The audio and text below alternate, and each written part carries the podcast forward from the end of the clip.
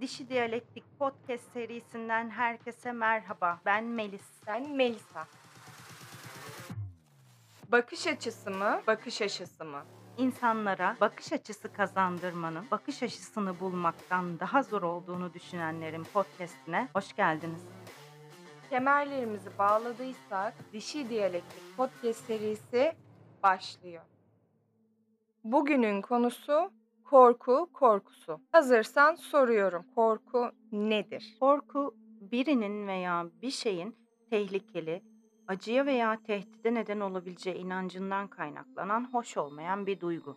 İnsanların yaşadığı en yaygın korku nedir? Korkular basit anlatımıyla üçe ayrılıyor. Birincisi canını kaybetme korkusu, ikincisi sahip olduklarını kaybetme korkusu ve üçüncüsü sahip olma olasılığı olanları kaybetme korkusu ki ölümü ötekileştirdiğimiz bir dünya için genellikle üçüncüsü yani sahip olma olasılığı olanları kaybetme korkusu en yaygın olan korkulardan. Korku ilişkilerimizi nasıl etkiler? Güvensizliğe ve kaçınma davranışı biçimlerine yol açabileceği için ilişkilerin bozulmasına, güveni daha da aşındırabilecek bir iletişim eksikliğine, izolasyon hissine, özgüven ve özdeğer eksikliğine, ilişki kurmada zorluklara ve hatta ilişki kurma korkusuna yol açabilen aşırı kaygıya yol açabilir korku. Korku karar vermemizi nasıl etkiler? İnsanların risk almasını engelleyeceği için bunun yerine güvenli ancak tatmin edici olmayan bir sonuca götüren daha muhafazakar seçimlere odaklanmaya sebep olabilir. Akıldan çok duyguya dayalı dürtüsel kararlara yol açabilir. İnsanlar korktukları zaman uzun vadeli refah yerine kısa vadeli güvenliğe dayalı kararlar alma olasılıkları daha yüksektir ve bu da analiz ve eleştirel düşünme eksikliğine yol açar ve akılsızca ve hatta tehlikeli kararlara yol açar. Korku ayrıca bireylerin bağımsız düşünmek yerine grup fikrini takip etme olasılığının daha yüksek olduğu kabilecilik ve grup düşüncesine odaklanmaya da yol açar ki bu en tehlikeli biçimidir. İnsanlar korkularıyla etik, inanç ve ahlaki ilkelerine uygun olmayan kararlar alabilirler. Korku zamanla nasıl değişti? Korku insanların korktuğu şeyler açısından değişti.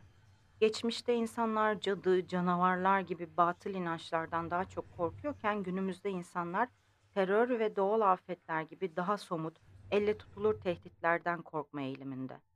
Teknoloji, internetin ve sosyal medyanın insanlara korkularını her zamankinden çok daha geniş bir ölçekte paylaşmaları için bir platform sağlamasıyla birlikte insanların korkuyu deneyimleme biçimi de değişti. Eee, korkular daha yaygın hale geldi, küreselleşti ve paylaşıldı. E, bunun sonucu olarak da korkunun kendisinden korkma hali ortaya çıktı. Korkunun kendisinden korkma hali mi? Nedir bu? Bir şeyden korkmanın daha fazla korkuya neden olabileceği ve bunun da daha fazla korkuya neden olabileceği fikri.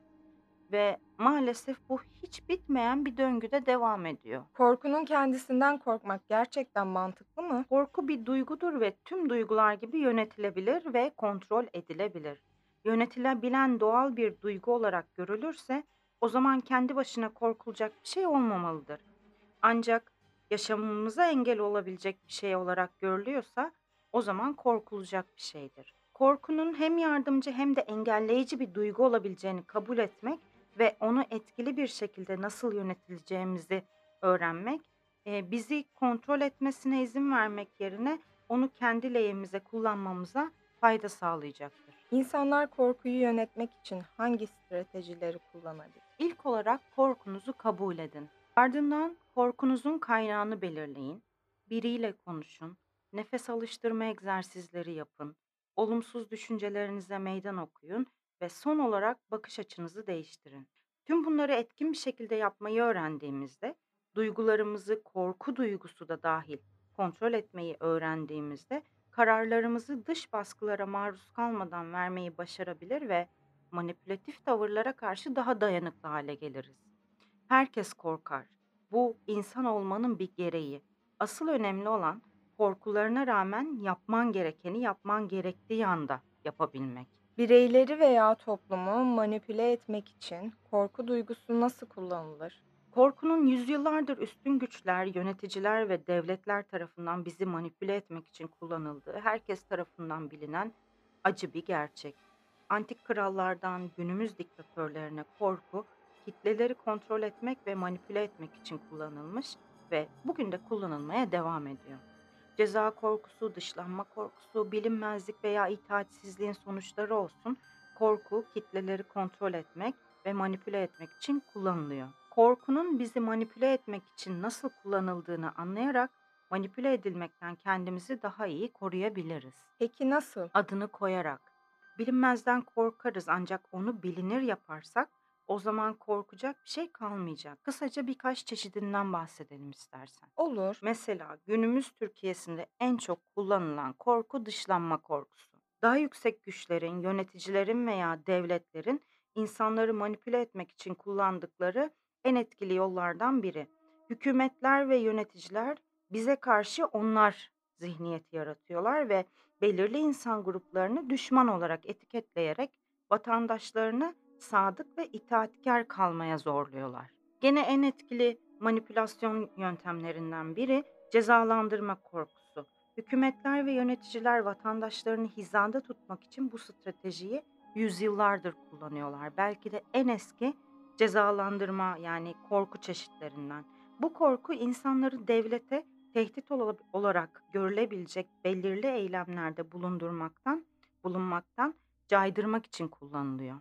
Nihayetinde ister vatandaşlarını kontrol etmek için korku kullanan bir hükümet olsun, ister satın alma kararlarımızı etkilemeye çalışan bir işletme olsun, korku bizi ve davranışlarımızı manipüle etmenin güçlü ve etkili bir yolu. Satın alma kararlarımıza kadar mı kullanılıyor? Evet, korku bizi belirli eylemlerde bulunmaya veya belirli inançları kabul etmeye ikna etmek için kullanılıyor. Mesela çılgın cuma indirimleri, %50 indirim, ilk gelen 100 kişiye %10 indirim kuponu vesaire vesaire. Yani bu çeşitlendirilebilir.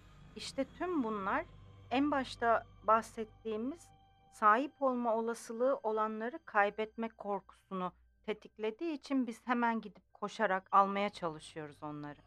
Sona doğru yaklaşırken şundan da bahsetmek istiyorum. Eee, unutulmaması gereken bir durum bu. Maalesef insanlar sahip olduklarını sevdiklerine değil, korktuklarına verme eğilimindedirler. Böylece korkularından emin olmak isterler. Bu da bizleri manipülasyona daha da açık hale getirir. Ve en önemli noktalardan biri de tekrar vurgulamak istiyorum. Bizi ileriye taşıyabilecek en önemli stratejilerden biri de korkularımıza rağmen yapmamız gereken şeyi yapmamız gereken zamanda yapmaktır. Yani Yani korku korkulacak bir şey değil aslında. hadi geçelim o zaman hikayeye. Sevgili büyük anne, günlerdir bana bıraktığın defteri okuyorum. Okudukça duygularım karışıyor. Sana kızgın mıyım, kırgın mı çözemiyorum. Ya da seni hala seviyor ve imreniyor muyum?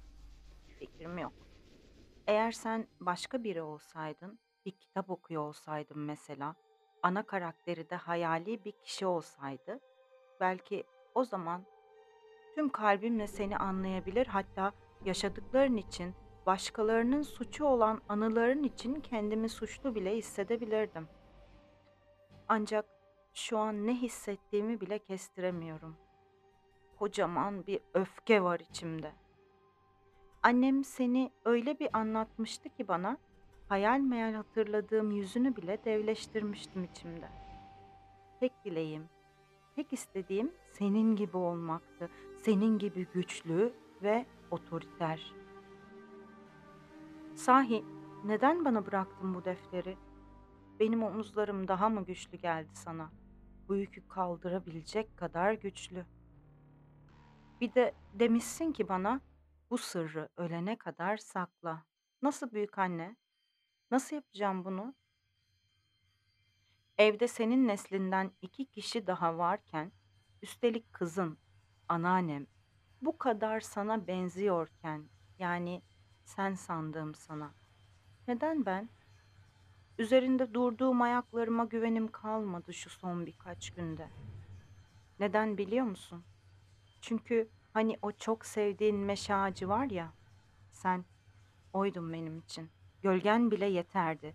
Ama şimdi bu yaşıma kadar gölgede durduğumu zannederken aslında kavurucu bir güneşin altında usul usul hissetmeden yandığımı fark ettim. Canım acıyor büyük anne.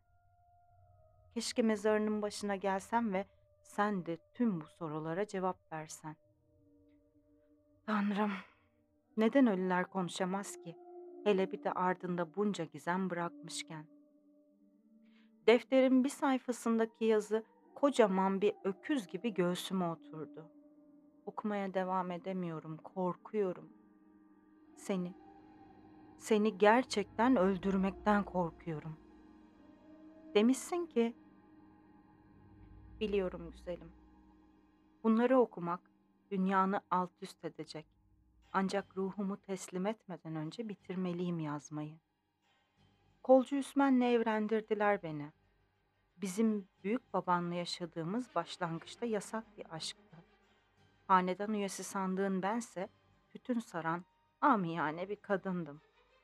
Ama sonra tüm korkularımı silecek bir şey oldu. O zamanlar ayıngacılar vardı. Reji şirketi o kadar zorluyordu ki halkı kaçakçılara el açmak zorunda kaldı çoğu insan. Hüsmen'in kardeşi de ayıngacıydı. Başlangıçta Hüsmen kardeşine gizliden gizliye müsamaha gösteriyor ve satıştan pay alıyordu. Ancak zaman geçtikçe araları açılmaya başladı. Ne olduğunu hiç anlatmadı bana Hüsmen. Tek dediği o adi bunun bedelini ödeyecek oldu. Hüsmen kardeşinin bütün işlerini nerede, ne zaman yaptığını çok iyi biliyordu. E bilmesi de lazımdı ki baskın yemesin kardeşi. Çünkü baskın yerse eğer bunun bedelini canıyla öderdi. Gerçi Hüsmen'in kardeşinin canını falan önemsediği yoktu. Tek derdi cebine fazladan girecek olan 3-5 kuruştu. Aslında kaçakçılıktan kolcu maaşından daha fazla kazanıyordu. Ama öyle bir güç delisiydi ki kolcuların sahip olduğu gücü elinde tutmaktan zevk alıyordu. Para değil de orada çalışmaktaki derdi. Zulmetmekten hoşlanıyordu. Ne kötü. Kibri, kardeşinin canından bile daha değerliydi. Gizliden gizliye kardeşi hakkında sinsi planlar yapıyordu. Gariban kardeşinin tüm bu planlardan haberi yoktu tabii. O hala abisinin kendi canından, kanından olan birinin onunla iş yaptığını sanıp güveniyordu. Bir gün kardeşi her zaman olduğu gibi yeri ve zamanı haber verdi Üsmen'e. O da hemen haber gönderdi diğer kolculara. Baskın yapmakmış amaçları. Kaçakçıları pusuya düşürüp canlarından etmekmiş. Evet, kardeşini de. Ancak işler Hüsmen'in planladığı gibi gitmemiş. Çatışma çıkmış. Kardeşinin üzerine mermi yağdırmış bizim adi adam. Tabii karşılık vermişler. Bir mermi isabet etmiş Hüsmen'e. Sabah namazına yakın yıkılırcasına kapı çaldı. Hüsmen gene zil zurna sarhoş geldi diye düşündüm. Yazık halime. Hazır mısın şimdi dayak yemeye? Kapıyı açtım ki karşımda iki üç tane kolcu. Yenge dediler. Hüsmen abi vuruldu. Öldü mü diye sormadım çünkü her gün Allah'tan tez elden ölmesini diliyordum. İçime bir ferahlama geldi. Şükür dedim dualarım kabul oldu. Devam etti adamın biri. Ağır yaralandı. Durumu vahim. Babangile de haber ettik. Derken Hüsmen'in müzmihal babası çıka geldi. Üzülmekten çok donuk bir ifadesi vardı. Ah kızım dedi. Ne çileli alın yazım varmış. Bir oğlum diğerini öldürdü. Neye yanayım ben? Kime ağlayayım? Birkaç saat sonra öldü haberi geldi Hüsmen'in. Karmaşıktım. Korkuyordum. Bir o kadar da huzur bulmuştum. İçimden sevinçle dans etmek, kahkaha atmak geliyordu ancak 40 gün dayanmalıydım. İçim kıpır kıpırken dışım yas tutmalıydı. Rolümü güzel oynadım. Herkes beni üzgün sanıyordu. acıyorlardı halime. Aradan üç ay geçti. Tabii artık dul bir kadındım ben. İsmim yoktu. Artık herkes beni bela olarak görüyordu.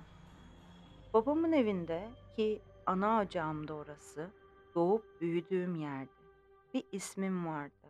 İnsan gözüyle görülüyordum ancak kocam ölünce ben artık iffetini kendinin önüne koyması gereken bir varlık olmuştum. Amcamın deli bir oğlu vardı. Ona vermek istediler önce beni. Sonra birkaç kişi daha geldi. Babam bir esnaf edasıyla beni yani ürününü ustalıkla pazarlıyordu. İkinci eldim evet ama sahibinden az kullanılmıştım. Bu da beni daha değerli yapıyordu. Bu defa onun istediğini yapmamaya kararlıydım. Korksam bile yapmam gerekeni yapıp o evden, hatta o kasabadan kaçacaktım. Düşündükçe karnım ağrılar giriyor. Soğuk soğuk terliyordum ama korkuya yenilmeyecektim bu defa. İşte bu duygular beni bugün sahip olduklarıma kavuşturdu. Beni ben yaptı. Korkularıma yenik düşseydim eğer asla ben olmayacaktım. Beni istemeye geleceklerini öğrendiğim gün büyük babana haber verdim. Plan yaptık. Beni alıp götürecekti buralardan ki öyle de oldu. Baksana, buradayım. Ölüm döşeğinde sana bu anıları yazıyorum.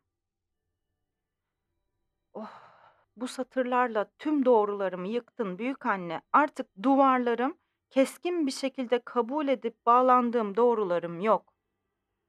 Yeniden inşa etmem zaman alacak. Tabii önce içimdeki enkazı birilerinin kaldırması gerek ama demişsin ki kimseye bir şey belli etme. Ratko diyorum büyük anne. Ratko'yu anlatsam ne var? Bir şey yapacağından değil de öyle donuk donuk, ruhsuzca suratıma bakmasına bile razıyım şu an. Kocaman bir enkazın altında, 40 yıllık bir enkazın altında nefes almaya çalışıyorum. Üstelik ev sandığım yer, yuva diye adını koyduğum yer neresi onu bile bilmiyorum. Korkuyorum büyük anne. Bunca zaman ne için çabaladım? Doğrularım gerçekten doğru muydu yoksa öyle mi sanıyordum? Ben kimim? Sen kimsin? Tüm bu soruları sorsam da kendime asla asla cevap bulamayacağım biliyorum. Doğduğun yere gidip bulmaya mı çalışmalıyım yoksa hiç okumamış gibi mi davranmalıyım yazdıklarını? Bilemiyorum. Hadi kalk yattığın yerden. Cevapla tüm sorularımı.